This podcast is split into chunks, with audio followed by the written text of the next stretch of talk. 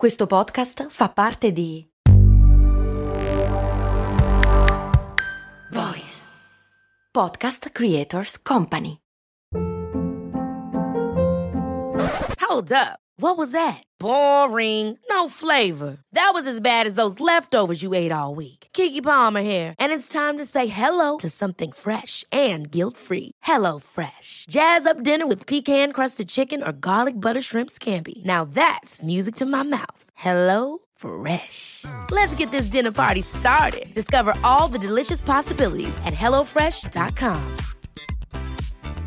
Il patron Filippo mi chiede come mai se si mangia la bagna cauda poi si puzza per tre giorni. Eh, porca vacca, se non puzzi dopo la bagna cauda, mm, non lo so. Cose molto, cose molto, cose molto umane. Però in effetti la domanda ci sta, nel senso che l'aglio che c'è nella bagna cauda o in generale l'aglio quando lo mangi, non è che te lo spalmi sui capelli quando lo mangi, lo mangi e quindi in teoria non dovresti puzzare, ma ci sono una serie di alimenti che in effetti poi to- torna- tornano come, come gli zombie attraverso la nostra pelle. Come gli zombie. No, non lo fanno gli zombie. Comunque del perché puzziamo ne abbiamo parlato tante volte, abbiamo parlato dell'odore del sudore, delle ascelle, eccetera. E in generale il sudore di per sé non puzza e che favorisce la, prolifer- è che favorisce la proliferazione di alcuni batteri che ci sono già sulla nostra pelle. Ma ci sono alcune eccezioni, appunto quando mangiamo delle cose particolarmente puzzone, tipo l'aglio e la cipolla e tutta una serie di altre cose. L'aglio perché contiene l'allicina, una sostanza che di per sé fa un sacco di bene ed è una delle cose che usa l'aglio proprio per difendersi da tutte le cose cattive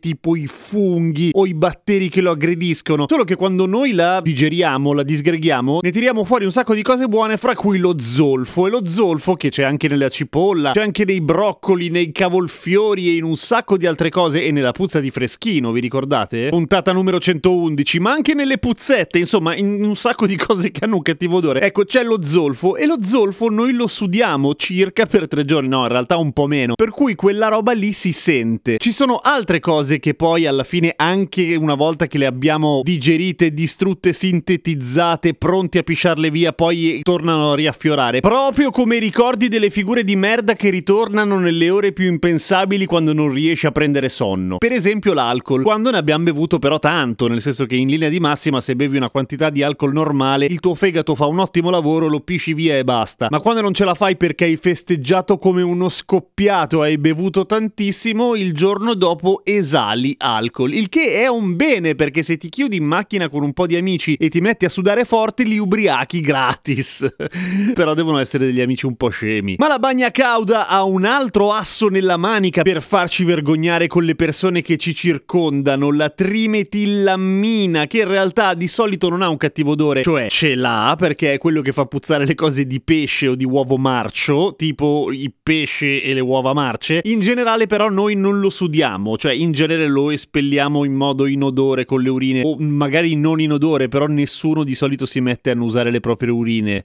Non lo, non lo fate se avete quel vizio lì, non serve a niente. Poi se vi piace io non giudico, eh. Però c'è una malattia genetica, una condizione genetica che si chiama trimetilaminuria che fa sì che tu sudi della puzza di pesce e mi dispiace per le persone affette da trimetilaminuria perché Cazzo hai detto? le persone affette da trimetilaminuria perché evidentemente dovranno stare molto attente alla propria dieta salvo farsi un sacco di nemici. Per cui per tornare alla tua domanda originale Filippo, quando mangi la bagna cauda poi puzzi, non è colpa tua, è colpa della bagna cauda. Se hai intenzione di avere vita sociale o limonare, obbliga gli astanti a mangiare con te la bagna cauda, così che nessuno se ne accorgerà mai. Oppure vai all-in, esagera, spalmatela sotto le ascelle, ovunque, e portala con orgoglio come un vessillo d'onore. A domani con cose molto umane.